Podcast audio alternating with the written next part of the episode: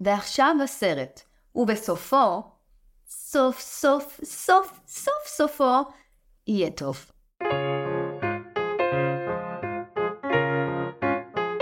היי, אתם על דיסני פורמציה. אני זיו ורמלין שדר ואני משלים את כל הסרטים של דיסני עד שאני מגיע לגיל 30. היום נדבר על דמבו מ-1941, והאורחת שאיתה אני אשוחח היא עיתונאית, משוררת ועוד שנייה גם סופרת, נועה גורן, מה קורה? היי זיו, מה נשמע? את עושה מלא דברים. אני בעיקר צופה בדמבו לאחרונה, סליחה על זה. וכן, מטפלת במה שקורה בתגובה לזה. אוקיי, אנחנו תכף נבין למה דווקא בחרת בדמבו, אבל קודם אנחנו נבין. נלך הרבה אחורה בהיסטוריה שלך.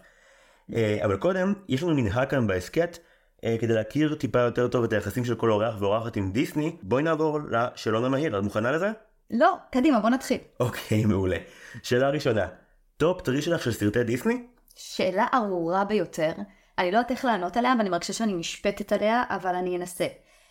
הרקולס, דמבו רק כי ראיתי אותו הרבה כילדה, תכף נגיע ללמה זה כבר. אל תתנצלי. אני אתנצל, אני נולדתי מתנצלת. בתיה הקטנה, סינדרלה, מלך האריות, אלאדין, אני לא יודעת לבחור. לא בחרת? בחרתי, אבל אה, בחרתי את כולם במלא סימני קריאה של אני לא יודעת להצ- להחליט. כי, כי, כי כל אחד יושב על טראומה אחרת, אתה מבין? הבנתי, ויש לך יותר טראומות מאשר שלוש. אוקיי, אז שוב השמות זריז? אמ, כתבתי את הרקולס, בת הים הקטנה, מלך האריות, סינדרלה, היפה והחיה, דמבו, אמ, רבע מהסרטים של דיסני עשו. את כולם. אוקיי, זו תשובה שעוד לא הייתה, אז כל הכבוד לך. אה, יופי. בואי נמשיך. כן. שיר של דיסני שיותר אנשים צריכים לזמזם במקלחת? פרינס עלי טיננני עלי אבבואה. עכשיו, אני ניסיתי לחשוב על מה הטיננני, וגם לבדוק את זה, ואני פשוט לא זוכרת. גלוריאס היא, אני חושב. בעברית.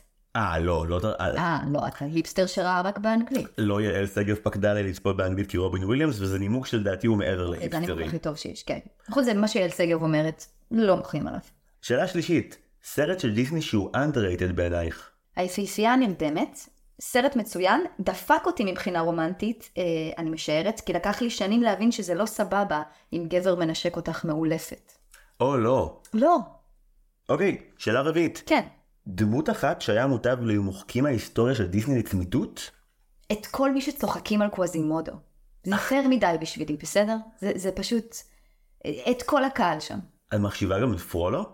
פרולו זה הרע, נכון? לא, הוא כזה מגניב. אוי, הוא כל כך מגניב, הוא מזכיר לי את כל מי שיושב בטוני ואסתר. אתה האדם הראשון שמגיע לפה שאוהב את פרולו. טוב, כמו דראקו מאלפוי, אתה מבין? כן, זאת אותה סטייה, פרולו לא בלונדיני. טוב, בסדר, אני אתן לטוקבקים. לא הייתי יוצאת איתו. היי, לא הייתי יוצאת איתו. טוקבקים? שאלה חמישית, ברוח השר החביב עלייך יאיר לפיד ואולי ראש הממשלה הבא שלך, מה הכי דיסני בעינייך? זה שלפמותי נרות יש אופי, והם מתחילים לרקוד. כולם יכולים לרקוד. גם פמוטים. מה עוד רוקד שם על השולחן בספרייה הגדולה? אני עוד לא ראיתי יפה וחיה. זה בדרך. וואו, זה, זה סרט מקסים. בא לי להגיד לך מה שאמרת, שכשהייתי בי"א, אז המורה שלי לתיאטרון רצה להראות לנו שלא משנה איך אנחנו נראים, כולנו יכולים לשחק.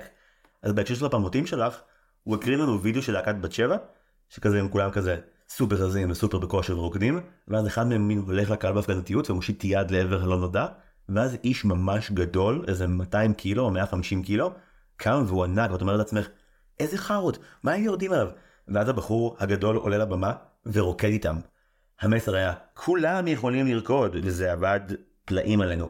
אז, אה, זה אז עבד, נכון? האמנתם. כן, אז, אז מה שאת אומרת נותן לי אופטימיות שגם אני אוכל לרקוד מתישהו בחיי. נועה, אנחנו מתקרבים במהירות האור לשאלה האחרונה, מוכנה לזה?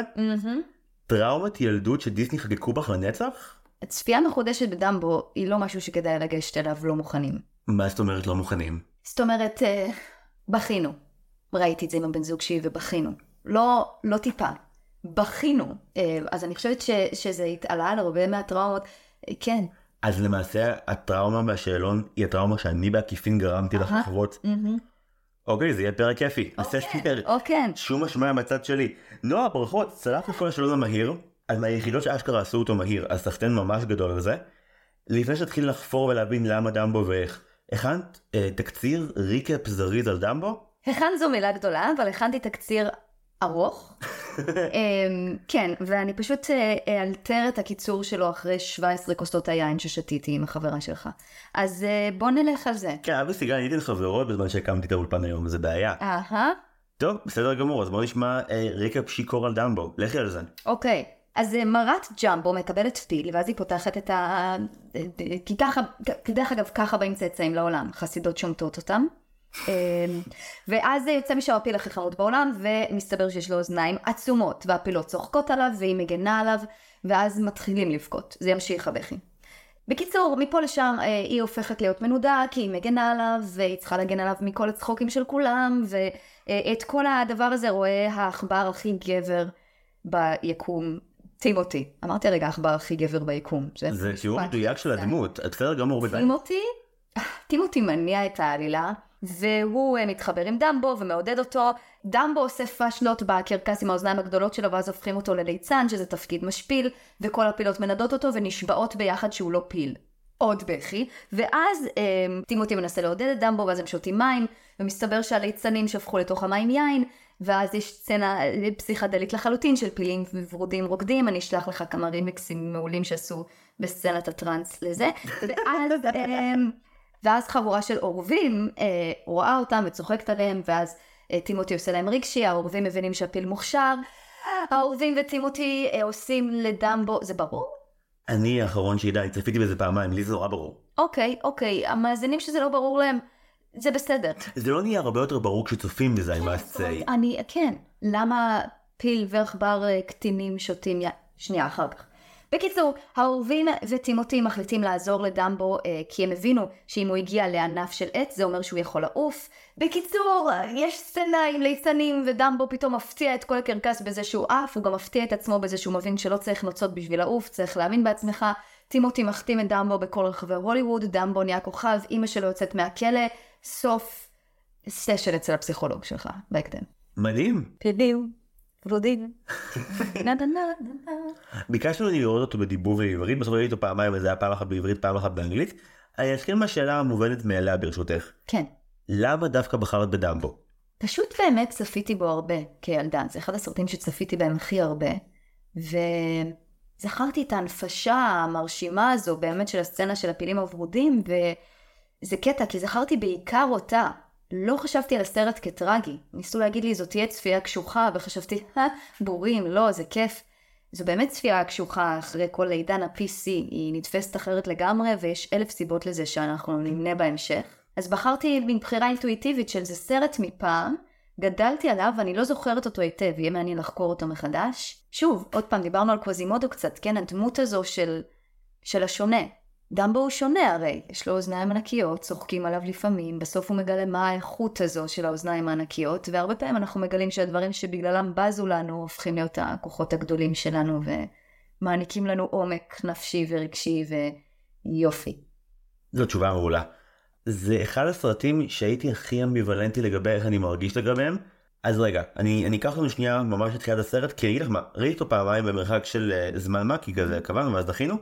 בבואי לצפייה השנייה זכרתי גם שדמבו מתחיל עם האחיות וקרקס הוא לא הוא מתחיל בפואמה גשם יורד ואנחנו שומעים נבואה על משהו מאוד גדול שהגיע בברד בקור ובשלג ואחרי שמגיעה נבואה כזאת בומבסטית הדבר האחרון שציפיתי אליו הוא חסידות שנושאות תינוקות.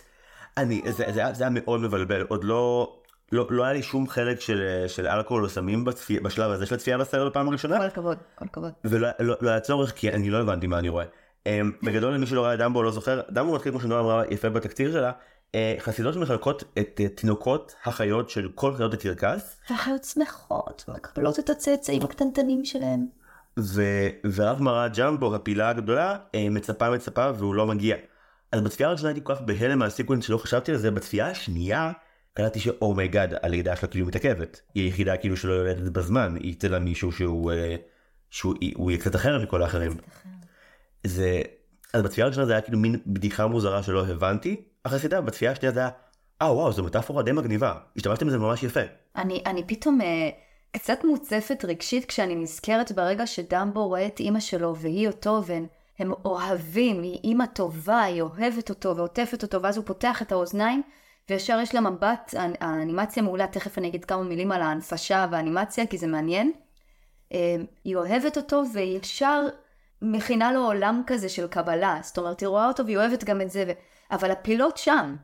הפילות ומנהיגת הפילות. אגב, אימא של דמבו, מרת ג'מבו, אומרת רק משפט אחד כל הסרט, וזה כשהיא נותנת לו את שמו, ג'מבו ג'וניור, שמשתנה כשהפילות האחרות צוחקות עליו שהוא נראה דמב עם האוזניים. הוא נראה טיפש והוא דמבו. זה הכאפה הכי גדולה שאכלתי בסרט הזה. זה נורא. לא, אני, אני, אני יודע שדמבו הפיל המעופף קיים כבר באמת מאז שנולדתי. כן. אני לא ידעתי שהוא נקרא דמבו כי זה העלבון שנתנו לו. נכון. איזה סרט קשה וגם כן, רק התחלנו. כש... אוקיי אז החסידות מביאות באמת את, ה... את הגורים לכל החיות דמבו מגיע באיחור מי שמביא אותו זה החסידה הגרועה בהיסטוריה כן. אני הייתי מבועת גם בצפייה השנייה זה לא מצחיק. אני אזכיר למי שלא ראה או למי שראה ושכח יש חסידה אחת שמאחרת היא יושבת על ענן מנסה להבין את המפה על איפה היא אמורה להביא את ה... וואה. ו- וכל, בגלל שהיא יושבת על ענן, אז כל פעם השק, דמבו בתוך שק, כן. אה, השק מחליק אל תוך הענן, אני יושב ואני צורח על המסך בהיסטריה מוחלטת. זה מה זה לא סבבה, יש לו תינוק? בשק, והוא נופל מתוך הענן והוא הולך למות. ו- אתה עוד לא יודע שזה פיל בשלב הזה. כן, אבל- אתה יודע שזה תינוק כלשהו של איזושהי חיה. בעברית קראו לסרט דמבו הפיל המעופף, לכן הנחתי שזה תינוק שהוא פיל והוא כנראה גם יעופף באיזשהו שלב, סק מסקנות נפלא. מאוחר יותר משהיית מצפה. כן. אני רק רוצה לציין שכאשר סוף סוף בכל זאת היא מצליחה למשות אותו, נכון? היא מוצאת אותו בשנייה האחרונה היא תופסת את בשנייה ה... האחרונה, חרדה טוטאלית, רק התחלנו עם זה, ואז היא מגיעה למרת ג'מבו, ואז גם היא, אה, החסידה זה, ה- נכון? הוא כאילו זכר, הוא חסיד. החסיד. כל שנייה משהה את מרת ג'מבו כי הוא רוצה להקריא שיר כן, לכבודה. הוא הכין אמבר. והיא קצת חיכתה על התינוק הזה, זאת אומרת, היא קצת בלחץ לפתוח את השק ולראות מה הלו"ז, אז זה גם אה, מצחיק מחריד ככה. כן, זה, זה מטורף שלא מספיק שיש חסיד שמביא את הילד, הוא, הוא הכין מברק מזמר, והוא בסופו של דבר הכין נאמבר של Happy birthday to you, זה הכל. אבל כאילו את אומרת לעצמך, בואנה, אני אף פעם לא חושבת על זה שכשמישהו נולד, כשהתינוק שלך ייוולד תשאירי לו היום יום הולדת, כאילו מין כזה, אני אשאיר לו בעוד שנה. רגע, לא נכון, זה יום ההולדת היחידי שלו, שהוא באמת יום ההולדת האמיתי שלו, החסיד יותר חכם בקטע הזה, אבל המניפולציה הרעה פה זה שבאמת יש קרון רכבת שבו נמצאות כל החיות של הקרקס, ועד שדמבו יוצא מהשק וחושף את אוזניו, אנחנו חושבים שהפילות סבבה. כי הן חמודות והן גם מצפות לראות את התינוק, גם הן קיבלו קודם ונורא מתרגשות לראות מה זה יהיה. ומהרגע שהוא פותח אוזניים, הן הופכות את האופי שלהן ב-180 מעלות, זה לא שהן היו חארות מהשנייה הראשונה. את כבר מתחילה לחבר אותן כי הן פילות, פיל זה חיה שאת הכי יוצאת אליה בחיבה. בלי ספק. והן מתהפכות עלייך, וזו נבזות לשמה.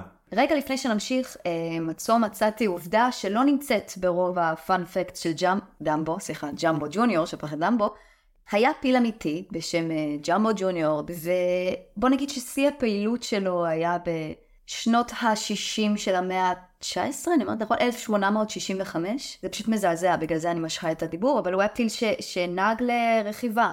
עכשיו, אני לא יודעת אם הרבה יודעים, אבל יש פילי רכיבה באפריקה, באסיה, הם יכולים לשאת משקלים בסדר, אבל זה לא משהו שהם אה, אמורים לעשות, זה עושה להם רע. מלבד זה, גם לא הרבה יודעים שלפילים יש מרקם חברתי, תחשוב על זה, והם תמיד בלהקות. לא רק בספר הג'ונגל, באופן כללי, הם חיה חברתית בטירוף. יש להם המון היררכיה, המון חברות ביניהם.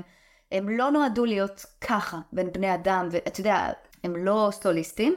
בכל מקרה, אז אני חוזרת לדמבו, אה, באיזשהו שלב הוא לא יכל לשאת עוד אנשים, זה פגע לו. בגב, זה יהיה נורא מה שאני, כאילו זה, זה קשה. הוא נשלח לקרקס, ואז הוא הפך, אה, אה, האופי שלו התחיל להשתנות, זאת אומרת בערבים הוא התחיל להפגין אלימות די אה, קשה, ובימים הוא היה חמודי, ואנשים לא הבינו מה יש לו. אז בכל מקרה הגב שלו נפגע מכל השנים שהוא הרכיב אנשים, וגם היה ברור שיש לו איזו פגיעה נפשית פיזית, לא ברור מה מימו. הוא נפטר בגיל 24, שזה די צעיר. אחרי שהוא נפטר בדקו את העצמות שלו וראו שבשיניים היה לו איזשהו נזק בשיניים כי ילדים נהגו לתת לו ממתקים. אוי. ופילים נורא חשוב השיניים שלהם, זאת אומרת זה, זה משהו שהוא הוא חלק ממש דומיננטי ב-well-being שלהם, אז כנראה הוא לא הצליח להביע שהוא צריך... כואב לו בשיניים. שיניים. לא, זה זוועה. ומסתבר אגב שבנוגע ליחסים של דמבו ודיסני ופילים זה אפילו יותר מתוסבך, כי כן. בתקופה של שנות ה-40, האנימטורים של דיסני מאוד רוצים לדעת איך לצייר כל דבר, אז בשביל דמבו הם הביאו פילים לאולפן. לא, בבקשה לא. לא, לא, הם לא, הם לא עינו אותם כמו שמעניינו אותם בקרקס. בשביל במבי הם במשך מלא זמן הלכו ליערות והביאו מומחים לציור של יערות מתקופה אימפרסיוניסטית וכאלה, אז בשביל דמבו הם פשוט הביאו פילים. אני רוצה להגיד את וולט דיסני נכנס כאילו ליום עבודה עם כוס קפה ביד ופשוט רואה שני פילים ו-800 אנימטורים באטרף מנסים לצייר את הצורה שלהם, אבל כן חקרו מלא מלא מלא מלא אה, דפוסים של פילים. דמבו הציל את דיסני ממשבר כלכלי, ואני אסביר. איזה חיוך מתוק. אוקיי, אז אנחנו נמצאים בתקופה שאחרי פנטזיה ופינוקיו. שני סרטים masterpieces ממש, אבל הם הכניסו את אה, דיסני למשבר כלכלי בגלל המלחמה שהייתה אז, שבגללה אנשים לא יכלו כל כך להרשות לעצמם ללכת לקולנוע, בטח לא באירופה, כי היי, הם מופגזים. כאילו דיסני אומר שהוא היה כמעט אה, עני מרוד באותו זמן, אז הוא היה חייב לחשוב על סרט שיכניס מהר כסף בלי הרבה השקעה. זה בכלל התחיל כספר, אולי אתה מכיר את העניין? כן, אני מכיר, שזה בעצם היה ספר תצוגה בחנות העצועים. זה לא היה ספר אמיתי. כן. היה ספר קטן של איזה שמונה עמודים וכמה שורות בודדות של טקסט. שנכתב רק כמה שנים לפני, ב-1938. כן. אז כמה מהחבר'ה של וולט דיסני עלו על הסרט הזה, מיד קנו את הזכויות. עכשיו, כשה- הכוח בסרט דל תקציב הוא כמובן הסיפור, כי אתה לא יכול לעשות אה, וואו של טכניקה, אתה צריך לעבוד על סיפור חזק. אז במהלך העיבוד לסרט, אלו שכתבו אותו, כל פעם שמו לוולט דיסני פרק אחד על השולחן, כדי שהוא יהיה במתח לקראת מה ההמשך, וככה הוא ממש התאהב בפרויקט הזה שלו.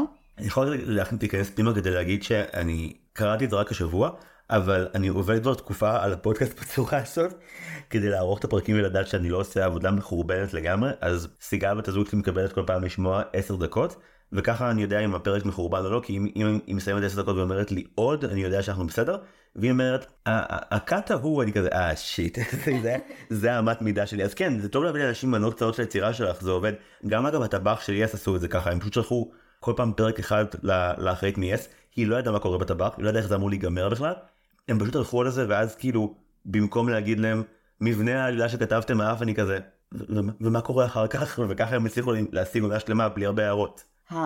הרצון לעוד בעצם אומר שזה זה.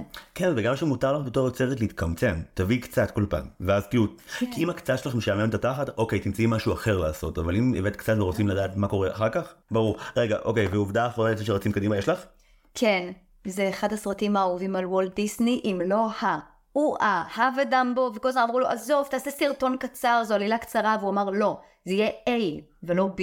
אם אני עוקב טוב אחרי הסיפור שלך, דיסני בהתחלה לא רצה את הסרט הזה, כל העובדים שלו הביאו לו כל פעם קצת תסריט כדי שהוא יסתכל לדעת מה קורה אחר כך, ובסופו של דבר כשהם אמרו לו, וזה הוא אמר, לא לא לא, אני רוצה פי שניים אורך, הסרט הזה יהיה בן זונה, ואכן גם בדיעבד באמת אמרו שזה הסרט שהוא הכי אהב, אבל זה אדיר שמסרט שהוא לא רצה זה נהיה הסרט שהוא הכי רצה. זה סרט שהוא חיבל, והוא אמר, יאללה, תעשו את זה זול ומצליח, והוא פשוט התאהב בו. זה רק מוכיח שאם הגיבור חמוד, כל השאר לא באמת נורא משנה. זה קשה לצפייה מרוב שהוא חמוד. זה ממש נכון. זה לחרוק שיניים. ובגלל זה כשהוא מובא אל קרון הרכבת והרכבת דוהרת אל, אה, אל הקרקס ואת רואה את הפילות מפנות אליו עורף ויורדות עליו את אומרת לעצמך אלוהים ישמור אלוהים ישמור. הוא, הוא תינוק הוא לא מתבגר יותר מדי יש לו מהלך אחד של התבגרות אבל הוא עדיין תינוק הוא הגיבור היחידי של דיסני פעם שלא שלא אומר, מדבר. לא אומר שורה אחת כי הוא עוד לא יודע הוא כל כך תינוק, המהות שלו היא תינוקית. בקטעים בסרט שבהם צוחקים על האוזניים שלו, הוא כאילו צוחק עם הקהל ומנופנף כי הוא באוזניים. לא מבין אה. עד שהוא מבין וזה מתחבר לעצמנו הילדים שצפו בסרט ולא הבינו, עד שהבנו. אז כפי שאמרנו קרון הקרקס העצוב ביותר בעולם יוצא מ- לכיוון פלורידה בדרך משום מה אה, הקטר אה, הוא דמות שמדברת לא להתעכב על זה יותר מדי חוץ מזה שהוא מסריט, מסריט, מסריט. אז, אבל כן כן יש לזה תפקיד אחד שזה להראות לצופים שאם מישהו חושב שהסרט הזה הולך להיות ריאליסטי עוד לפני שכאילו חמש דקות ראשונות יש לך חסידות שמביאות ילדים לעולם וקטר שמקטר תוך כדי שהוא כאילו הקטר המקטר זה לא האמת. והקרון מגיע אה, לפלורידה אנחנו בתור ילדים מצפים לראות קרקס אנחנו רואים גשם המון פועלים שחורים באמת בלי פנים והם שרים שיר עצוב ובעצם באופן די סימבולי דמבו מצטרף אליהם ועוזר להם לבנות את הקרקס כלומר מבחינת השדה הסמנטי של הקהילה הוא, הוא שייך לפועלים השחורים שנתפסים כאמור ולא בתור אה, שיא ההיררכיה החברתית לאותה עת. אז בעצם אנחנו רואים קרקס פעמיים, הקרקס הראשון שדיברנו עליו הוא הקרקס שמקימים אותו, הוא הקרקס שקורה בגשם, בבוץ עם העובדים השחורים והאחיות שעובדות קשה, מנהל הקרקס בקושי נראה באזורים האלה של הסרט, ואז מגיע אור היום, הקרקס עומד והוא נראה מקום שמח, חייכני, ואנחנו רואים את כל החיות השמחות, גם הן לא שמחות, אנחנו רואים את הכלובים, ואת רואה איך אה, אנשים נושאים את הכלובים, ואת רואה איך נגיד האריות פשוט משועממים מהתחת, הם בקטע של נו כבר. קשה, זה קשה. תשמע, אנחנו, אתה יודע, וכבר התפרקנו מהקבלה של הפילות את דמבו, זאת אומרת, מאי הקבלה שלהן. זה לא נורמלי, אגב, אני אני מתקן את זה שוב, זה לא נורמלי, זה לא נורמלי, איך אפשר שפילות יתנהגו בצורה כל כך מבחילה לתינוק בן יומו, אני אני יודע שאני חוזר על זה, אבל פשוט לא, לא, זה עוד לא עיכלתי את זה ספציפית, זה גם סרט שיש בו רגעים מצחיקים ושמחים ומגניבים. כן, כן, אנחנו פשוט, זה החלק הקשה בו, אוקיי? בבקשה תצלחו איתנו את הטירונות, תכף יהיה סדיר, תכף יהיה זמן ללכת לשקם, אבל אנחנו צריכים אתכם רגע איתנו, זה באמת קשה, זה חלק שהוא קשה, שזה קצת מורכב יותר, כי באמת יש קטעים שהם, שהם שמחים או צוחקים או עושים מופעים לאורחים, ויש קטעים שלא, זה ככה, גם באנימציה זה קצת לא לגמרי, אה, כן. יש לי תיאוריות קונספירציה לזה האמת. אני יודע שגם את וגם אני מאוד מאוד מאוד אוהבים קומדיה, ודמבו הרגיש לי כמו סרט שבהקשר הזה, הרגעים השמחים שהקרקס הוא קרקס מגניב ועולץ, זה מקומות שבהם היוצרים או תיאהבו קומדיות אילמות, או תיאהבו קומיקאים, כי הליצנים הם חלאות אדם, ובאופן כללי, כן, וגם ההומור הזה, שהוא כאילו הומור סלפסטיקי, שבסרטים אחרים של דיסני כמו פיטר פן עושים אותו, ועושים אותו באהבה ובכיף, או בשבעת הגמודים עושים את זה נורא בכיף, אז בדמבו סלפסטיק הוא דבר רע. סלפסטיק הוא דבר שאנשים הרעים עושים, בדיחות שבהם כאילו אנשים נופלים ונחבטים, יש מוזיקה מוגזמת וזה דבר שהוא מאוד שלילי. נכון. אז אחרי שראינו איך הקרקס אה, אה, מתנהל מבחינת אה, העצב והאומללות והפסאדה שהכל שמח וכיפי, מגיעים הילדים. והילדים הם חארות. עכשיו הסרט עושה את זה בצורה ערמומית. יש לך בעצם, לפני שהילדים והקהל מתחיל להגיע, יש לך סצנה הכי מתוקה בעולם של אמבטיה עם אימא. אימא של דמבו, גברת ג'מבו, מקלחת אותו. וזה חמוד והם משחקים, ואז מתחילים להגיע ילדים. ואת כמו דמבו בהתחלה אומרת, או, אולי סוף סוף הם יעריכו את האמנות שלו, יש לו אוזניים ענקיות, הוא נורא חמוד, מה יש לו לאהוב? וילדים פשוט מתנהגים כמו שילדים מתנהגים באמת. הם, אפרופו ילדים מהסיפור האמיתי של דמבו שסיפרת קודם בכזו מומחיות. הם לא זורקים עליו ממתקים, הם זורקים עליו את הידיים שלהם והם מתקיפים אותו והם רוצים שהבידור שלהם יהיה בידור. אגרסיבי. ראו את האוזניים הגדולות שלו, והוא צוחק איתם כי הוא לא יודע, אבל אימא שלו יודעת והיא מגנה עליו, והיא כועסת והיא דמות אה, גם נפלאה ומעוררת חמלה, ואז מתחיל הבלגן. שמתי לב שהעיניים של הכחולות עד שהם תוקפים אותו זה אחד הקטעים הכי מוזרים בסרט זה, זה פשוט יפה. העיניים שלי אדומות כי היא רותחת מזעם והיא מאבדת שליטה ואתה כל כך בצד שלה היא פשוט מזיינת אותם הדבר הכי מגניב שהיא עושה לפני ש- לפני ש- לפני שמנהל הקרקס מגיע ודברים רעים קורים לה. יש רגע אחד מספק שבו היא לוקחת את החדק שלה ומצליפה בילד הרע על הישבן. היא מצליפה עם החדק שלה הלוך ושוב על התחת שלו. וזה היה כל כך מספק כמה שניות. הערה קטנה, הערה קטנה רגע לסרט מ-2019 של טים ברטון, יש שם קטע, גם שם דמבו לא מדבר וחמוד, זה מין הנפשה, איך קוראים להנפשה ריאליסטית? תלת ממדי. זה מין הנפשה תלת ממדית והוא גם נורא נורא מתוק, אבל uh, יש קטע שהוא, שהוא יורק מים אחר כך על הילדים שמציקים לו, שזה נורא סותר את הדמות החמודה והתמימה שלו, סתם, זה קצת uh, מספק למי שצלח את דמבו המצויר בחייו הבוגרים. אני לא מאמין שטים ברטון זוכה לשבחים בהסכת הזה אוקיי. הוא פשוט חוויה קצת מתקנת, הסרט שלו, כי שוב, כי דמבו, אתה יודע, אנחנו עד עכשיו דיברנו על חיות קרקס והתעללות בשונה, ודברים שבאמת קשה, באמת כואב לצפות, זה כאב שמרגישים אותו בגוף, שגורם לי לשאול, איך ראיתי את זה כילדה קטנה ורגישה? אני תוהה, אני חייבת לשאול את ההורים בהזדמנות. ה- לא, הבורות אבל עוזרת. מאוד. הבורות עוזרת. אגב, אני אחרי אנחנו כמו דמבו, הילדים לועגים לו, אבל אנחנו לא מבינים לעומק את הלעג. אני רוצה אה, לציין שגם אפשר להסתכל על זה טיפונת אחרת. אתה פשוט, אני כילד הייתי ילד שהאהבה הכי גדולה שלו זה סופים טובים. אמא שלי חינכה אותי, אמא שלי יש לה הרבה גמישויות בחיים. סוף שהוא פתוח או לא שמח זו לא גמישות שיש לה. היא מבקשת שאני אגיד לה לפני שהיא רואה סרט, אם הוא נגמר בסדר. כי היא לא מוכנה לעמוד בזה. ואני כילד, זאת אומרת כל סרט שראיתי, מאוד חיכיתי לראות את ה bright side, מאוד חיפשתי מה טוב בו. אז דמבו, אני בקטע את זה עם הילדים. סוף סוף מישהו מתפעל ממנו כי הוא יצור מדהים. הוא מדהים. ועד שטימותי העכבר יגיע זה פשוט לא... לא ההתפעלות שאנחנו מבקשים. זה... אז כשילדים לרגע מתפעלים אתה אומר לעצמך, או סוף סוף ואז אני הדבר הכי גרוע בעולם. גברת ג'מבו כמו שאמרת קודם פשוט מתחילה להתפרע לחלוטין. זה קצת מזכיר לי, תדמיין נניח סצנה שאתה רואה חבורה של ילדים מתעללים בחלש, נניח כולכם באוטובוס. אתה תקום ותתקוף את הילדים שמתעללים בחלש, אבל אז בעצם אתה תוקף. זאת אומרת, יש משהו בעולם בלהגן על המגננה, יש בתוכה גם מתקפה. הרי גברת ג'מבו מגנה על התינוקי שלה ובזה היא תוקפת אחרים, ואז תוקפים אותה, ואז זה מין אינסופי, כי בעצם המלחמה היא, היא חלק מהחיים, החיים הם לא הרמוניים, ולהגן על החלש שאנחנו תוקפים. אה, סתם, לא יודעת אם זו תובנה בכלל, אבל... לא, לא, זה, זה ממש תובנה. זה ממש אה, עניין, כי אנחנו מצדיקים אותה, אבל היא באמת, היא לא באמת נעשית מסוכנת. הרי שמים אותה רגע אחרי שהיא תשתגע, יבוא כל מנהל הקרקס והעובדים, יצליפו בה, אנחנו בסרט ילדים, גבירותיי ורבותיי, מצליפים בפילה, אתה יושב שם מזיע, וכולאים אותה בקרון שכתוב עליו crazy elephant. crazy elephant, וזאת שלפני שבעל הקרקס הגיע, היא הייתה outcast עוד מקודם, מהרגע שנולד לילד שונה.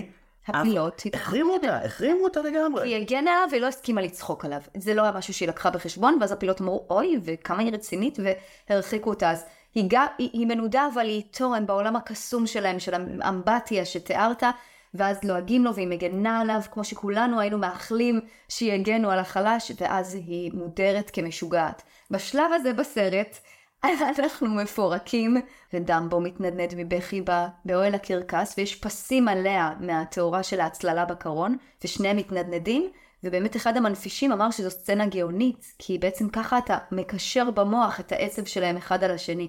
ויורדות לדמבו דמעות ענקיות, וטימותי העכבר בא להציל את המצב. מכאן יהיה בסדר. הסצנה שבאה אחר כך, אחרי שכבר אימא של דמבו נכלאת, ודמבו נתקע עם הפילות האלה, וזה באמת, בתור מי שגר בגבעתיים, אני מכיר את הטייפ. מה ילך עכשיו? מה יבוא עכשיו? לא, האישה המבוגרת שאומרת דברים רעים על לא משנה מי הקורבן.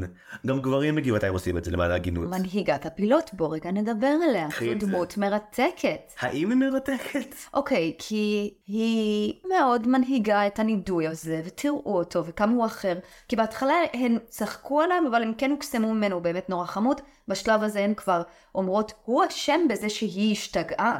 ראיתי את הסרט הזה בדיוק בתקופה שבה אה, סיגל בת הזוג שלי לומדת עכשיו מלא על חינוך, כי היא לומדת בימוי והוראת תיאטרון בסמינר הקיבוצים. שאוט אאוט אולי, לא יודע. ו, ובתוך הלימודים שלה אה, היא למדה שם מאמר נורא ארוך על הרעיון שהתפיסה של גורמים מחנכים שלכאורה הם אנשים מכובדים או שיש להם כבוד, אבל דרך החינוך המרכזית שלהם היא השפלה, היא פרדוקס שקורס לתוך עצמו והוא הונהג לאורך כל המאה ה-20 וגם המאות שלפניה, ומנהיגת הפילים בדיוק זה. נכון. היא אומרת שפילים הם יצורים עם המון גאווה והמון כבוד, אבל כל מה שהן עושות אחרי שתי רפליקות בהתחלה זה רק להשפיל ולרחל. אגב, אמ, בהקשר הזה, דמבו, חוויתי אותו כיותר, בתור מי שלא גדל בתרבות אמריקאית, חוויתי אותו הרבה יותר כמיזוגני מאשר כגזעני, כי בעצם כל הנשים בסרט, חוץ ממראה ג'מבו, זה שוב המודל הזה שבו או שאישה היא אימא טובה ומלאכית ומושלמת, או שאישה היא אה, מופקרת ורכלנית וחסרת חינוך והשכלה, ומנהיגת הפילים, שלכאורה היא הדמות המכובדת שמובילה אותם, היא כל כך נבזית ורעה וגם היא תופסת גם את, את, את אימא של דמבו בתור האפסה הזאת שלא הצליחה להוציא מישהו נורמלי לעולם. נכון, היא בדיוק הדמות המוסרנית, הרי מוסרנות וצדקנות זה אחד הדברים האיומים והנוראים ביותר, לקח לי תקופות החיים שלי עד עכשיו להבין את זה, שהאנשים, נניח איזו דמות בריאליטי מדברת על המיניות שלה, ויש איזו הנאה, איזו העלת גרה מלשבת ולהגיד, אוי, המופקרת. אני מבינה את זה, אנחנו כולנו בני אדם, אנחנו מבינים, לה, להקטין מישהו מגדיל אותנו, אבל אנחנו קצת דורשים אחד מהשני לדעת שזה מנגנון מטופש ולא לשתף איתו פעולה. ברור שנשים לא נחלקות לשני הסוגים האיומים האלה, אבל הרגע הזה שהן אומרות, הוא לא משלנו, הוא לא יהודי, הוא לא... רגע כזה שאנחנו מכירים. אוקיי, אפשר להכניס את טימותי כי אנחנו על סף קריסה נפשית. לא, לא, אז, אז, אז, אז בדיוק ברגע שבו הם כולם עושות לו שיימינג, אה, דמות חדשה מופיעה, דמות חדשה שאנחנו לא יודעים איך קוראים לה, במקור אגב הייתה ציפור, ידעת את זה? לא ידעתי את זה. יש, יש לי עובדה אחת שאת לא יודעת. במקור, בסיפור, בסיפור המקורי, אה, מי שנכנס לעזרתו של דמבו זו ציפור, אבל דיסני בתור בדיחה פנימית הפכו את הדמות שלו לעכבר, כי זו אגדה אורבנית ידועה שפילים מפחדים מעכברים. הוא עכבר של הגוש כמו מתופף מתזמורת. אני לא יודע למה. כן, והם באופן מכוון נמנעים מלספר לך את ההיסטוריה שלו, הוא פשוט שמה. הוא פשוט שמה, הוא שומע את השיחה שלהם כשהם מתייחסות לדמבו כמו זבל, לא פעם אחרונה בסרט אגב, והוא מחליט להשתמש בעובדה שהוא עכבר ויש לו בינה כדי להגעיל ולהבהיל אותן כי זה מה שהוא יעשה. הוא רץ לפילות האלה, מבהיל להן את הצורה, צורחות, ואז הוא הולך לדמבו, עכשיו גם דמבו נבהל כי עכבר, אבל הלאה דמבו מתחבא בתוך אסם, ואז הוא מתחיל לפתות אותו עם בוטנים, והחדק המתוק של דמבו יוצא ושואף את הבוטנים, מפה לשם sidekick. נימוקים שלו עבור דמבו, דמבו בשלב הזה הוא בחרדה חברתית מתקדמת, הוא מתחבא מאחורי ערימת חציר, הוא רק רוצה לעשות קולות של שטיח ושלא ישימו לב שהוא שמה. טימותי מצליח לפתות אותו קצת החוצה, הוא אומר לו משהו כמו כאילו "את- את- זה לא נורא כל כך שיש לך אוזניים גדולות. דמבו מיד עושה אקט הגנתי ומנסה להסתיר אותן וטימותי מבין שאין לו ברירה אלא למצוא נימוקים משכנעים ללמה זה לא כזה נורא. שני נימוקים שאספתי שמטתי עליהם אחד יש משהו מאוד דקורטיבי באוזניים שלך הוא אומר לו שהן דקורטיביות זה הרג אותי. אפרופו הזקנות בגבעתיים זה אחד לאחד. והדבר השני הוא אומר לו זה לא כזה נורא למלא סטלבס יש אוזניים גדולות ומסתבר במבט לאחור שזה היה עלבון מכוון כלפי קלאר גייבל שכולם ירדו עליו בהוליווד. גדול. ולראות את דמבו שאגב עד עכשיו לא בטוחים אם הוא בכלל מבין דיבור כי הוא הולך אחרי האנרגיה החיובית. אגב באמת שבהקשר הזה זה אדיר שטימותי הוא סייגיק אבל הוא גם באמת הוא הוא באמת סוכן הוליוודי לכל דבר הוא הוא הוא הוא הולך לעשות ג'ובות מהאוזניים האלה, חבר'ה, חכו חכו. כן אבל הוא אבל בקטע טוב. טימותי מזהה את הפוטנציאל הגלום בדמבו אז מה שהוא עושה זה ללכת דוך לקרון של מנהל הקרקס כמובן, סצנת הסבלימינל, סצנת הלחישת המסרים הלא מודעים למנהל הקרקס. זה כל כך מצחיק מה שקורה בגדול זה ש... אה, העכבר יודע שמנהל קרקס אידיוט והוא מאזין לשיחות שלו כי הוא אחד המנהל אחד מהבוסים הכי לא דיסקרטיים שראית בחיים שלו הוא פשוט משתכר וצורח את כל המחשבות שלו באוהל שלו והוא צורח רואים צלליות של השיחות. והוא צורח שיש לו vision לתעלול ענק שבו מלא פילים עושים פירמידה אבל הוא לא יודע מה הקליימקס מה מה המהלך הסופי שהופך את זה למרשים מה ה prestige אז כשהוא הולך לישון טימותי העכבר מחליט להתחפש כאילו זה הלואוין בפורים הוא מתחפש לתת-מודע. אני לא אומר את זה כי זה הבחנה. אני התת המודע שלך. ואז אמרתי, יואו, כאילו, וואו, זה קורע מצחוק. אני חושבת שפסיכולוגיה פחות או יותר התחילה back then. זאת אומרת, מה... והוא הוא לוחש לו לתוך השינה, והמנהל ככה חוזר אחריו תוך כדי חרחורים, ואז הוא צועק יש לי רעיון כשהוא מתעורר, נכון? כן והרעיון שטימותי זורע בו נורא פשוט. תעשה פירמידה והקליימקס שלך יהיה דמבו הפיל הקטן שהוא הוא נועד להיות כוכב Great דמבו. ואז אנחנו רואים לראשונה איך נראית סצנה בקרקס הממשי שבו אנחנו נמצאים וזה לא הולך טוב. אוקיי, כן, זה לא הולך טוב, אנחנו צריכים להתכונן לסצנה הזו. אני רק רוצה לציין דבר אחד, בכל זאת, כמובן שמוסרית אנחנו עברנו כאן הרבה שחיתות מוסרית או, או כאבי לב, אבל הסיפור מגניב. זאת אומרת, זה נבנה בצורה מגניבה כשאתה חושב. הפיל שרוצה להיות כוכב או הפיל שנגזר עליו להיות כוכב כדי האופן לשרוד. שבו טימותי מתערב, ועכשיו עכשיו הוא נכנס לסיפור, ועכשיו הוא... יש פה, לא יודעת, יש פה בנייה סיפורית שהיא מעניינת, כי דברים קורים די מהר, אבל הם גם קורים די כואב, כי אנחנו בדרך לסצנה מצמררת, שבה קודם כל, כל חבורת הפילות שהרגע ריכלה, אה, צריכה להיות בפירמידה ענקית, אנחנו מדברים על פילים, כן? חיה גדולה, שהם עומדים על כדור. גבי כדור. ואנחנו רואים אותן, וזה זה קצת מצחיק, הן כאילו אומרות, אוי, שימי לב איך את עולה, כל מיני דברים כאלה. עלים במשקל האחרונה ברוריה כאלה וייבים. נכון, נכון.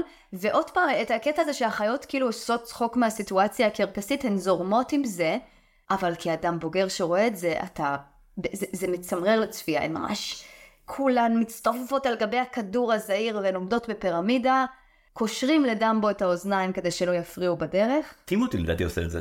כי הוא מבין שדמבו לא יצליח אה, לטפס לקצה הפירמידה עם הדגל הקטן עם האות D ולנופף בגאון אז כאילו צריך לקשור את האוזניים כדי לחשוף לו את המבוכה אבל הוא תינוק הוא בקושי יודע לזוז אז תקשור לו את האוזניים אתה מסבך לו את כל כישורי התנועה שלו. אני רוצה להגיד לך שבניגוד אלייך לא היה אכפת לי שהפילים סובלים כי הסרט עשה עלי טריק חכם.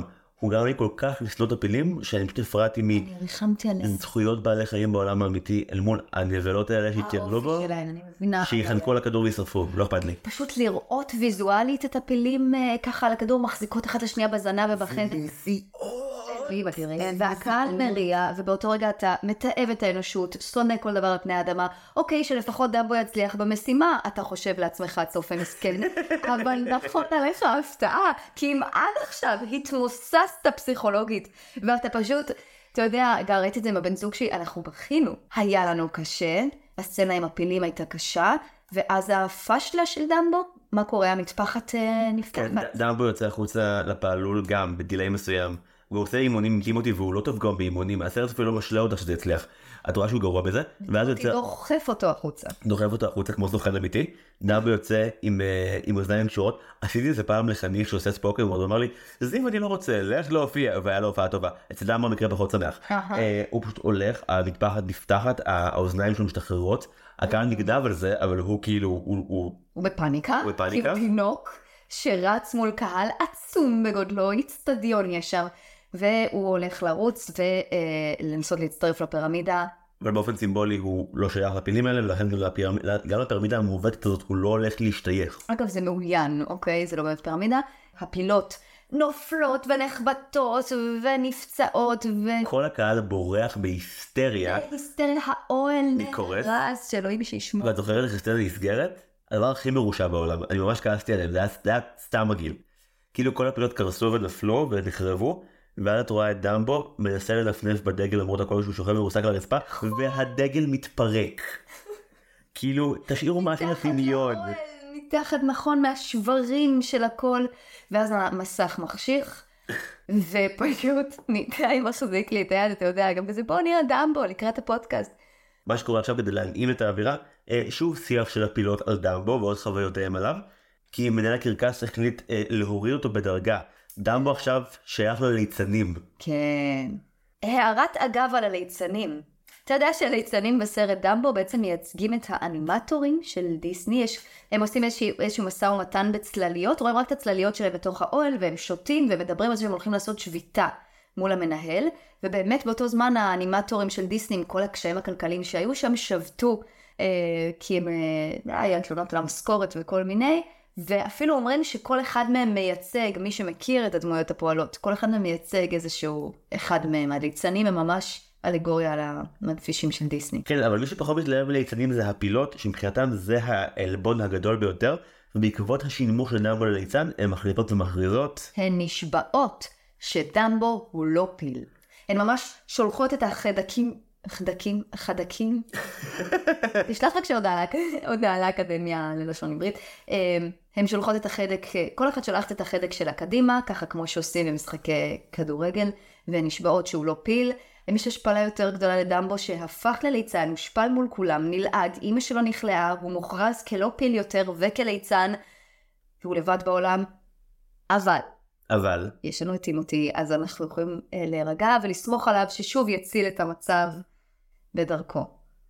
אה, כן, נשבעות שהוא לא פיל יותר, הוא בעצם אה, הופך לליצן, ובאותו רגע דמבו המתוק מציירים לו על הפנים, מלבינים את פניו, לידרלי, ממש, מאפרים אותו כמו ליצן, והוא צריך להשתתף בסצנות מצמררות חדשות בקרקס. שזה, לזה לא הייתי מוכן, זה דפק אותי, מבינה? דברים אדירים. כאילו, את מבינה, סף הכאב שלי אחר משלך, אבל כשאני רואה גור תינוק פילים עומד בקצה, זה באמת, אין דרך לתאר את זה בצורה לא לא מחרידה, הוא עומד בקצה מגדל בוער, יש להבות אמיתיות, לא תפאורה, בניין, בניין, כן, כן, להבות בניין- אמיתיות. בניין בוער. והוא אמור לקפוץ אל תוך ה- ה- החישוק הגנה של הליצנים, אבל מי סומך עליהם? מדובר במפלצות אדם, שוב, הסרט הזה. מאוד לא אוהב קומיקאים מהתקופה, הם נבזיים, הם נורא מפחידים הליצנים. גם כאילו, באמת, לא צריך קלונופוביה בשביל זה. הם מבעיטים, הם נבזיים, והקהל מריע. תדמיין רגע בראש גור פילים עומד על מגדל, על, על בניין גבוה ובוער. תצחק ותריע? זאת אומרת, זאת תהיה התגובה שלך? מה הלו"ז? מה קרה בפורטיס, למען השם? מה שמדהים זה, תוציא שנייה את דמבו מהסצנה, והגגים של הליצנים פתאום נהיים נורא מצחיקים. אז אתה ראיתי באמת שהליצנים מגלמים כבאים והם צריכים לחלץ את דמבו, ובעצם הם עושים הכל חוץ מלחלץ אותו רוב המערכון, והם מראים, הופכים מים אחד על השני. כן כזה אחד מהם מטפס בראש סולם ואז במקום לשפוך את הדלי מים על השרפה הוא משקיע את עצמו, אחד אחר מטפס על קצה הסולם ואז הוא פשוט לוקח נדיקיה וצולע אותה.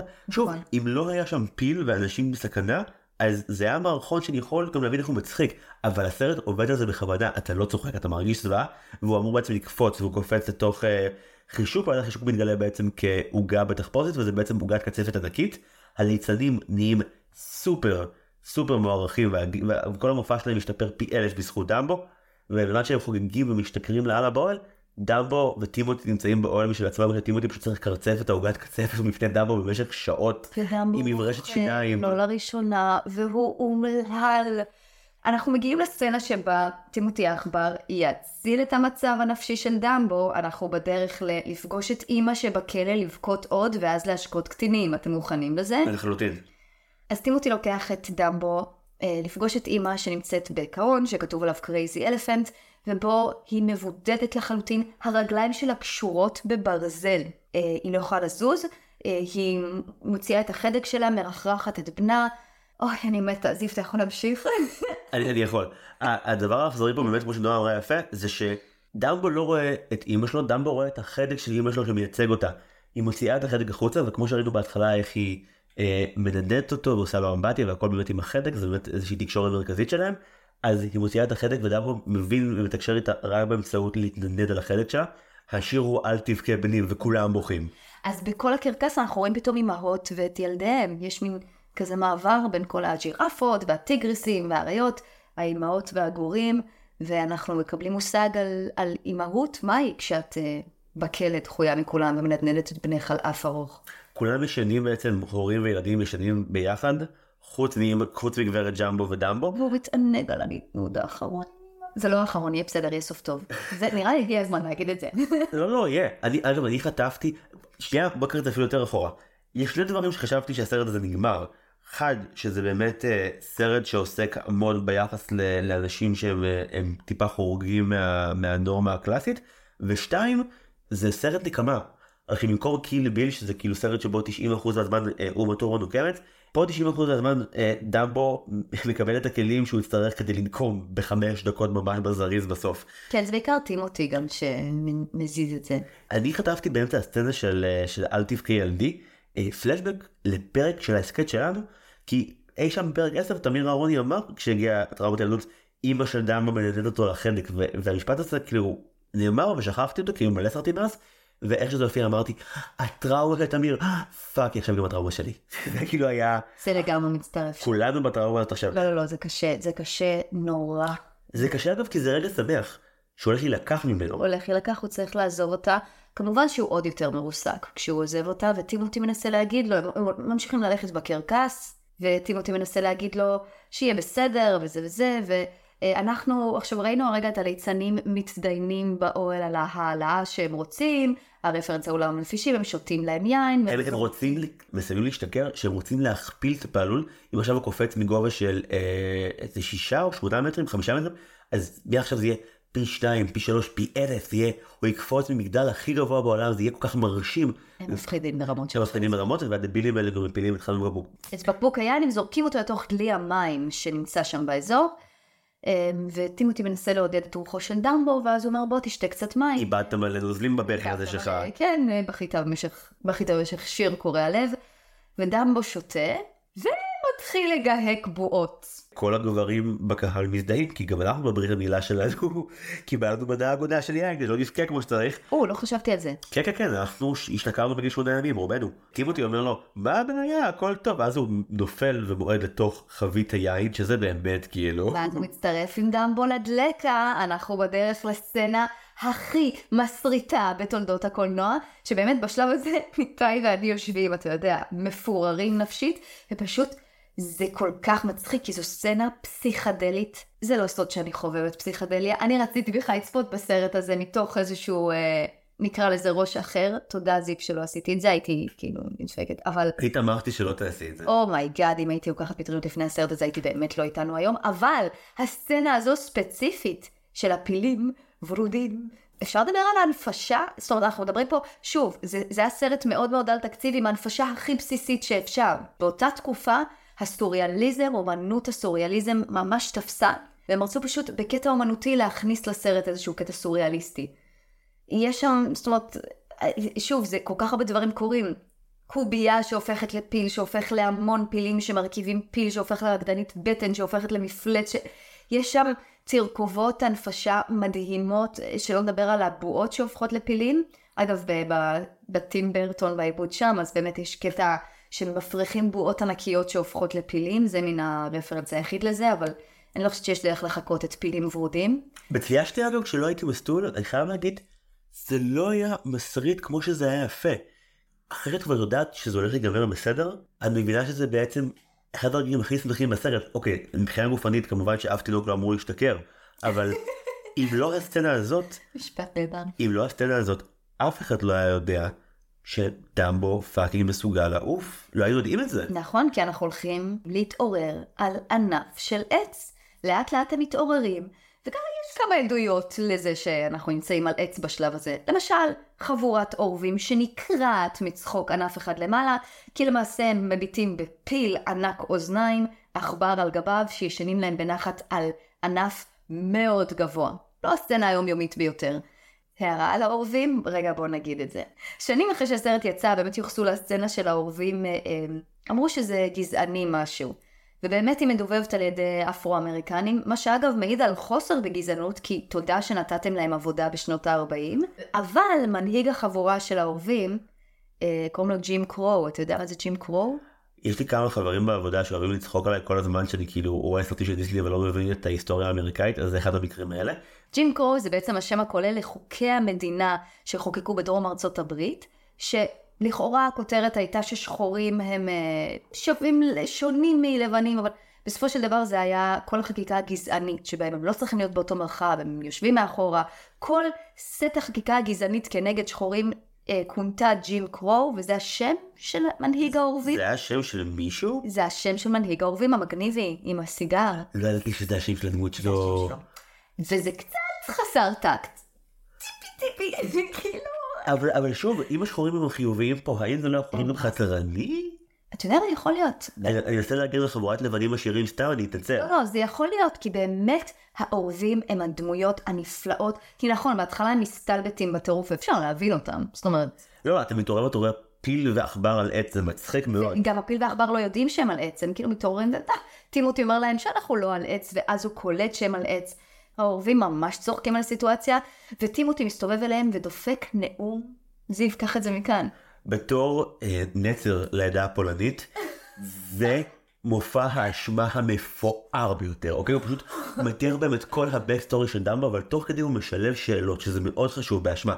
את צריכה להגיד, את יכולה לדמיין שאת היית יתומה, שהאבא שלה מת והאימא שלה, או-הו, שאני שאני אתחיל עם האימא, הוא פשוט נכנס לכל האלמנטים, ואחרי שכבר כאילו נפלו מהעץ ואיבדו את כל הכבוד שלהם, טימותי פשוט מחזיר ומעמיד את האהובים האלה במקומם, והם מתמלאים בחמלה ואשמה, וזה יפהפה, ואני מקווה שטימותי יש איזשהו ספינוף שבו מעביר שיעורים פרטיים לכולנו, על איך לגרום לאנשים להרגיש חרא עם עצמם, כי הוא מלך בזה. הספוקן הכי טוב שראינו מזה זמן. באמת מעולה. והעורבים מתחילים לרדוף אחריהם ולהגיד לא לא סליחה ולהתנצל על ההתנהגות שלהם ואפילו רוצים לעזור אה, לטימותי. כשצפיתי בזה אמרתי לעצמי, מה זה שירת אותנו? שהם התעוררו על עץ, כי אני כבר קרוב לשעה רואה את הסרט, הסרט הוא שעה וארבע דקות, הסרט נקרא בעברית דמבו הפיל המעופף, 94 דקות זה הסרט המצויר הכי קצר של דיסני.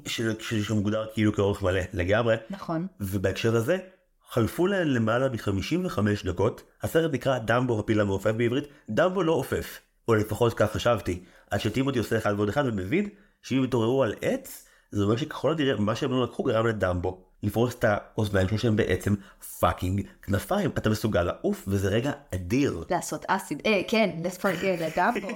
נפלא. ובאמת, אה, אז הוא עושה אחד ועוד אחד, אבל אה, דמבו, היי, הביטחון העצמי שלו לא מי יודע מה בשלב הזה, אתם יודעים, הוא נחבט פה ושם בחיים הקצרים שלו. ובעצם הוא והעורבים רוקחים מזימה שהיא כל עקרונות הקואוצ'ינג גם יחד. אני מקווה שיש עקרונות לקואוצ'ינג. לחלוטין, מה גם רציתי להגיד קודם ושכחתי, בשלב הזה של הסרט, כאילו כשאתה רואה את טימותי אתה אומר לעצמך וואי תאכל זין אלון גל כי הוא פי אלף יותר טוב ממנו, והעורבים פשוט מיישרים קו, הרי אחד העורבים בכלל מציע בתור דווקא שדמבו עף, העורבים עושים שיר שלם על זה שאני לעולם לא אראה פיל, פיל שמסוגל לעוף, שיר מגניב. וטימותי אומר נכון הוא עף, ואחרי כל נאום האשמה שלו, את רואה פתאום את העורבים אומרים ניסית פעם פסיכולוגיה עליו? וטימותי כל הזמן זה כל, זה כל מערכת היחסים שלנו. ניסית פעם פסיכולוגיה, זה ענק, וזה אחרי גם הסצנה, הרי טימותי מלך הפסיכולוגיה. ברור. הוא, הוא התת מודע של מנהל הקרקס. לגמרי, ואומרים לו, רוצה שתהיה להשתמש בכל הדברים האיומים שגרמת לנו להרגיש עליו אבל באופן חיובי? בוא, בוא נכיר לך את נוצת הפלא. עכשיו, אחרי שכבר היה את כל הקטע של השכרות, הייתי בטוח ששוב נוצת הפלא זה איזשהו דימוי מוזר, לג'וינט, עוד פרוסמים בסרט הזה? לא, לא, לא, נוצת- נוצת הפלא פשוט מה שאומרים לילד, כשהוא לא מוכן לסמוך אך ורק על עצמו. נכון, אז בעצם הם גם מתלחששים, הם עושים... הם מתלחששים ומחליטים ביחד, וכל עורב שם מביא את עצמו כזה, יש את ה... הם מחליטים ביחד לשכנע את דמבו שאם הוא יחזיק את נוצת הפלא, אז הוא יוכל לעוף, ודמבו... קונה את זה. בעצם יש איזושהי סצנה שדמבו וטימותי עליו, ודמבו קופץ מצוק, ויש אבק ככה, המון המון אה, אבק מכסה את המסך, מונפש כמובן. ואנחנו בטוחים לחלוטין שכאילו הם לא הבריאו בכלל. נכון, וטימותי אומר, אוי, זה לא עבד, ואולי הוא צולל מותו ברגעים אלה, ואז אנחנו רואים את ה... טימותי מביט למטה וקולט שדמבו עף, קולט את הצל של דמבו על גבי הקרקעות והעורבים מתחשגזים שם. תחשוב איזה בוקר היה לעורבים, אוקיי? הם פשוט קמו על העץ כמו בכל יום עם הסיגרים שלהם וזה. כן, גם כאילו שרו לפני ארבע דקות, אה, כשאני פיל עף, עכשיו אני כזה, ראיתי פיל עף, זה כאילו מעבר מאוד דרמטי שהם חווים בעצמם. נכון, אה, נכון, השירים שלהם מעולים, מומלץ בחום. בהקשר הזה גם, אני, אני ראיתי הרי ממש לפני שנייה וחצי את פיטר פן, אז כאילו אני חייב להגיד שאם משווים את העפעפים העפעפים השמח של פיטר פן לתעופה של דמבו, זה כל כך יותר מספק. כי אני מבינה שייתכן שבשש דקות, כי בשלב הזה יש שש דקות לסרט, זה מה שנשאר, דמבו מתחיל לעוף. ואז שני דברים קורים מאוד מהר. אחד, הוא חוזר כמלך לקרקס עם הבקאפ של האורבים שמתים עליו עכשיו, הם עברו שנייה, מתוך שנייה מלעג אחרי הטפה פולנית לארצה מוחלטת. ואתה רוצה את האורבים מאחוריך, כל אחד רוצה את אלה. ברור, אז אחרי, שהוא, אז אחרי שהוא כביכול, במרכאות אני אומר, נקם באורבים כי הוא גרם להם, הוא העמיד אותם על טעותם וגרם להם להעריך אותו מחדש, דם הוא מתפנה בעצם, אני אומר במרכאות ענק לנקום, ולמה? זה יותר נקמה מושלם כי לגיבור אין בינה אמיתית כדי לנקום, אין בדם בוזדות, הוא תינוק. גם אני חושבת שככה חשוב לציין בפעם ה-807 לפודקאסט זה, הוא תינוק והוא מניעים אותו כל מיני דמויות בעלילה כשחלקן שליליות, אין ערך הפילות וכולי, גם הן תכף יזכו להתרה, הכל יהיה בסדר. וגם האורבים וטימותי המגניבי הזה, ודמבו עוד פעם נמצא על גבי בניין גבוה ובוער, והליצנים למטה עושים את הטנק שלהם. המגדל, המגדל גבוה פי שניים, כמו שהם הבטיחו. נכון, כי הם חרייתים. חושרמוט. ודמבו מאופר כל ליצן ומושפל בתפקיד הכי ירוד בקרקס, הכי מחריד, זה שעושים ממנו לעג. וטימותי איתו, אבל יש איתם את נוצת הפלא. ודמבו מאמין שנוצת הפלא גורמת לו לעוף. בעצם, תראי איזה טירוף, הסרט הזה קורה עשר שנים, יותר, יותר מעשר שנים לפני פיטר פן, בפיטר פן יש אבקת פיות מפגרת שגורמת להם לעוף, כאן הדבר המפגר הוא טריק פסיכולוגי שנועד לשטות בתינוק כדי ליצור בו ביטחון, זה גלגלי עזר, זה מה שזה. אבקת פיות מפגרת זה פשוט מושלם. מבין כל המסרים שהסרט הזה מעביר לנו, שחלקם אה, מחליאים וחלקם נחמדים, אבל צריך להבין שהכוח לעוף כנראה לא תלוי בנוצה, ודמבו הולך להבין את זה ממש בקרוב כשהוא יקפוץ מהמגדל למטה. בסוף הפעלול בעצם. בסוף הפעלול, והנוצה תתחשלק לו מתוך החדק, והוא יהיה בפאניקה, וטימותי יתחיל לצרוח לו, מה הוא צורח לו? זה... דמבו, הנוצה, זכרת, תמיד שקראתי לך, אתה יכול לעוף לבד, יש בך את הכוח. עכשיו, בנפילה אמיתית של שלוש שניות לתוך עמודך, אני לא חושב שתספיק לגלות את הכוח האמיתי הטמון בתוכך ולעוף, אבל למזלנו, אה, דמבו הוא דמבו ונשארו עוד שלוש דקות לסרט, והוא פשוט עף על הניסיון הראשון. ראיתי ספיידרמן, תמיד הניסיון הראשון הם נופלים, הם מתרסקים, שברים לא, איברים. זאת אומרת, זה כבר לא הניסיון הראשון, כי הוא כבר עף שיכור ודלוק מהתחת, ואז הוא עף עם נוצות הפלט. כן, אבל בעצם, כשהוא... הכל קורה כל כך מהר. כן, פתאום הוא מודע לזה, הוא עף, הוא צולל למותו ובשנייה האחרונה אנחנו ממריא. יש לציין שבשלב הזה אף אחד בקרקס חוץ מהעורבים שלא נוכחים, לא יודע שלמבו יש את הסקיל לעוף. והוא פשוט ממריא מעל הליצנים, מפחיד להם את הצורה, ואז הוא גם שואב ממש הרבה בוטנים. אופסה. והוא יורק אותם. על, בוא נגיד את זה ביחד, שלוש ארבע, והוא יורק אותם על הפילות. מה דה פאקה. שזה הנקמה הכי גאונית בעולם, שימי לב לזה. טוב, סוף הוא דמות אקטיבית שעושה משהו רע. כן, אבל עד סוף הסרט את לא בטוחה אם זה משהו רע, כי לאורך כל הסרט אדם בתורה שפילים אוכלים בוטנים, הוא זורק עליהם אוכל. הוא לא זורק עליהם זבל. זה טוב לב. את לא בטוחה שאפילו באקט הזה שזה כאילו כביכול שיא השפעה כי פילים זה חייב כבוד גם ברגע הזה. זה הוא מביא הוא זורק עליהם משהו אבל המשהו הזה גם יחיים אותם. הוא מנכיח את עצמו לא באמת עכשיו זה לא זה לא קטע רע כי הוא לא אה, הוא לא פוגע בהן אבל הוא מנכיח את עצמו רגע הוא בעצם עושה מעשה שיגרום לכבד אותו ו, והקהל אתם רק יכולים לדמיין איך הקהל מגיב. ומה שעוד הולך לקרות כל כך מהר זה שדמבו יהפוך לכוכב בהוליווד זה נהיה מונטאז' של 40 שניות שבו מלא עיתונים מראים איך הוא נהיה מטורף, האוזניים שלו מבוטחות במיליון דולר, שזה גאוני לחלוטין. הוא מטיס אה, מטוסי קרב, טימותי הופך לסוכן שלו שחותם בהוליווד. לגמרי על חוזה לסרטים, ואז מגיעה התמונת סיום הכי מגניבה בהיסטוריה, שזה שוב קרון הקרקס שראינו אותו בהתחלה בתור קרון מאוד עצוב, הפעם זה קרון שיש בו סגמנט ענק שמוקדש אך ורק לגברת ג'מבו, היא בחוץ, היא שוחררה. היא שוחררה, היא יושבת מאחורה, היא יושבת כאילו היא בבריכה, היא מבסוטה, היא ודמבו מחליפים דחקות כשדמבו מעופף למעלה. עם האורבים. עם האורבים מלווים, הפילות גם שמחות וגם מריעות לדמבו, שתמיד היה חבר שלהם, הן עשויות לטעון. כן, כן, גם כאילו, דמבו כרגע, אפרופו גברים ואלפא הוא הכי פיל שיש לקרקס כרגע לתת. עוד שינוי מדהים שקרה בחיים שלו זה שבהתחלה בקרון כולם דחוסים ואומללים ובסוף את רואה את גברת ג'מבו בחוץ על קרון פתוח עם מרפסת ענקית שהיא מביטה בגאווה בבן שלה שבעצם גם בסוף הסרט הוא הציל אותם אבל הוא עדיין לא הפך לגבר הוא פשוט הסרט לא מתעניין בזכריות המתפרצת שלו הוא עף וזה פיל שיודע לעוף אי אפשר שלא לשיר זאת עכשיו. לא, לא, קחי את זה לגמרי, והמסך נסגר על התמונה הכל כך שמחה הזאת אחרי שהיינו אומללים במשך שעה. וזה מוביל אותי לשאלה האחרונה של הפרק הזה ברשותך. כן.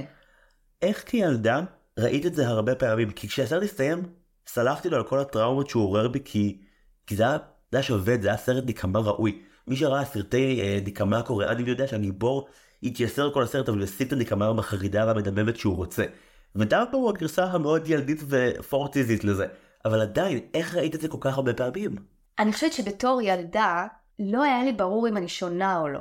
היו, היו לזה מופעים מאוד מאוד קטנים בגיל הזה, למשל כשכולם יכלו להירדן בשנת הצהריים בגן, אני לא יכולתי להירדן והייתי מרימה את הרגליים שלי ועושה שהם ידברו אחת עם השנייה. גם את עשית את זה? גם אני עשיתי את זה, אבל ראו את זה מוזר, הגננות אמרו לאימא שאולי אני צריכה להישאר שנה בגן, והיא התווכחה איתם שאני לא.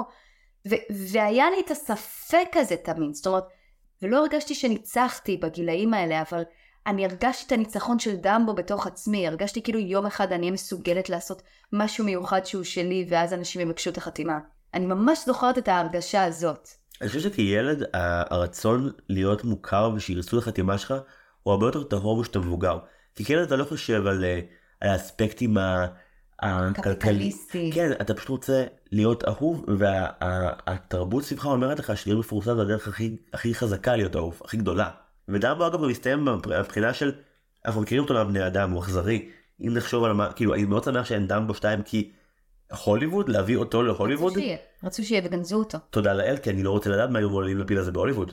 דמבו מסתיים בנקודה שבה הוא הכי מנצח שהוא יוכל להיות, ואני לא רוצה לדעת אם זה מנוצל לרעה אחר כך או לא, כי הדבר הטהור הזה שתיארת של להעמיד שלפעמים פשוט, שלא משנה כמה אתה אחר, או מוזר, או שונה, או, או, או במרכאות דפוק בתפיסה החברתית הקלאסית, הדבר הדפוק הזה בכלל יכול להיות באמת יפה, ואני לא רוצה להפוך את זה למין אה, מונולוג נרקסיסטי של כולנו העמדים מיוחדים זין על זה. אני רוצה להגיד ש... זה לא על המונים, זה לא, בני אדם. זה על בני אדם ועל היכולת להסתכל על מי שמולך, ולמרות שכל מה שיש פה זועק לך תברח זה מוזר זה אחר, למצוא את ה... את ה, את ה לא, לא רק חמלה, לא רחמים, את, ה, את היכולת לראות משהו ולהגיד וואי זה ממש דבר יפה שיש לו. נועה, ממש תודה רבה שבאת. תודה לך זיו. איזה כיף. Uh, לאלה שעוקבים אחרינו ואחרי הסרטים בלייב, הסרט הבא שנדבר עליו הוא דינוזאור בשנת 2000 שאלוהים יעזור לי וזה ובהצלחה לכולם. מי שאמיץ ואמיצה, שיצפו, שמעתי שזה אמור להיות מעניין. אה, שוב תודה ענקית לנועה גורן, תודה רבה לכל מי שמאזין או מאזינה. ממש תודה שהאזנתם עד כאן, אני מקווה שנהנתם. גם אני, תכתבו לנו. זה היה נורבוטי, כן. לא, זה היה אותנטי. ועד הפעם הבאה, היו שלום. היו שלום. דיסני פורמציה מוגשת ונערכת על ידי זיו הרמלין שדר. קרדיטים גם למעצב שלנו, טל סולומון ורדי, למלאכין שלנו, נועם טבצ'ניקוב, לצוות התחקיר המסור, סיגל צחורי ואוריה אורן יוסף, ולמוח השיווקי מאחורינו, סתיו צימרמן פולק. מוזמנות ומוזמנים לדרג אותנו בשלל אפליקציות ההסכתים וגם לעשות לנו לייק בעמוד הפייסבוק שלנו דיסני מכה פורמציה.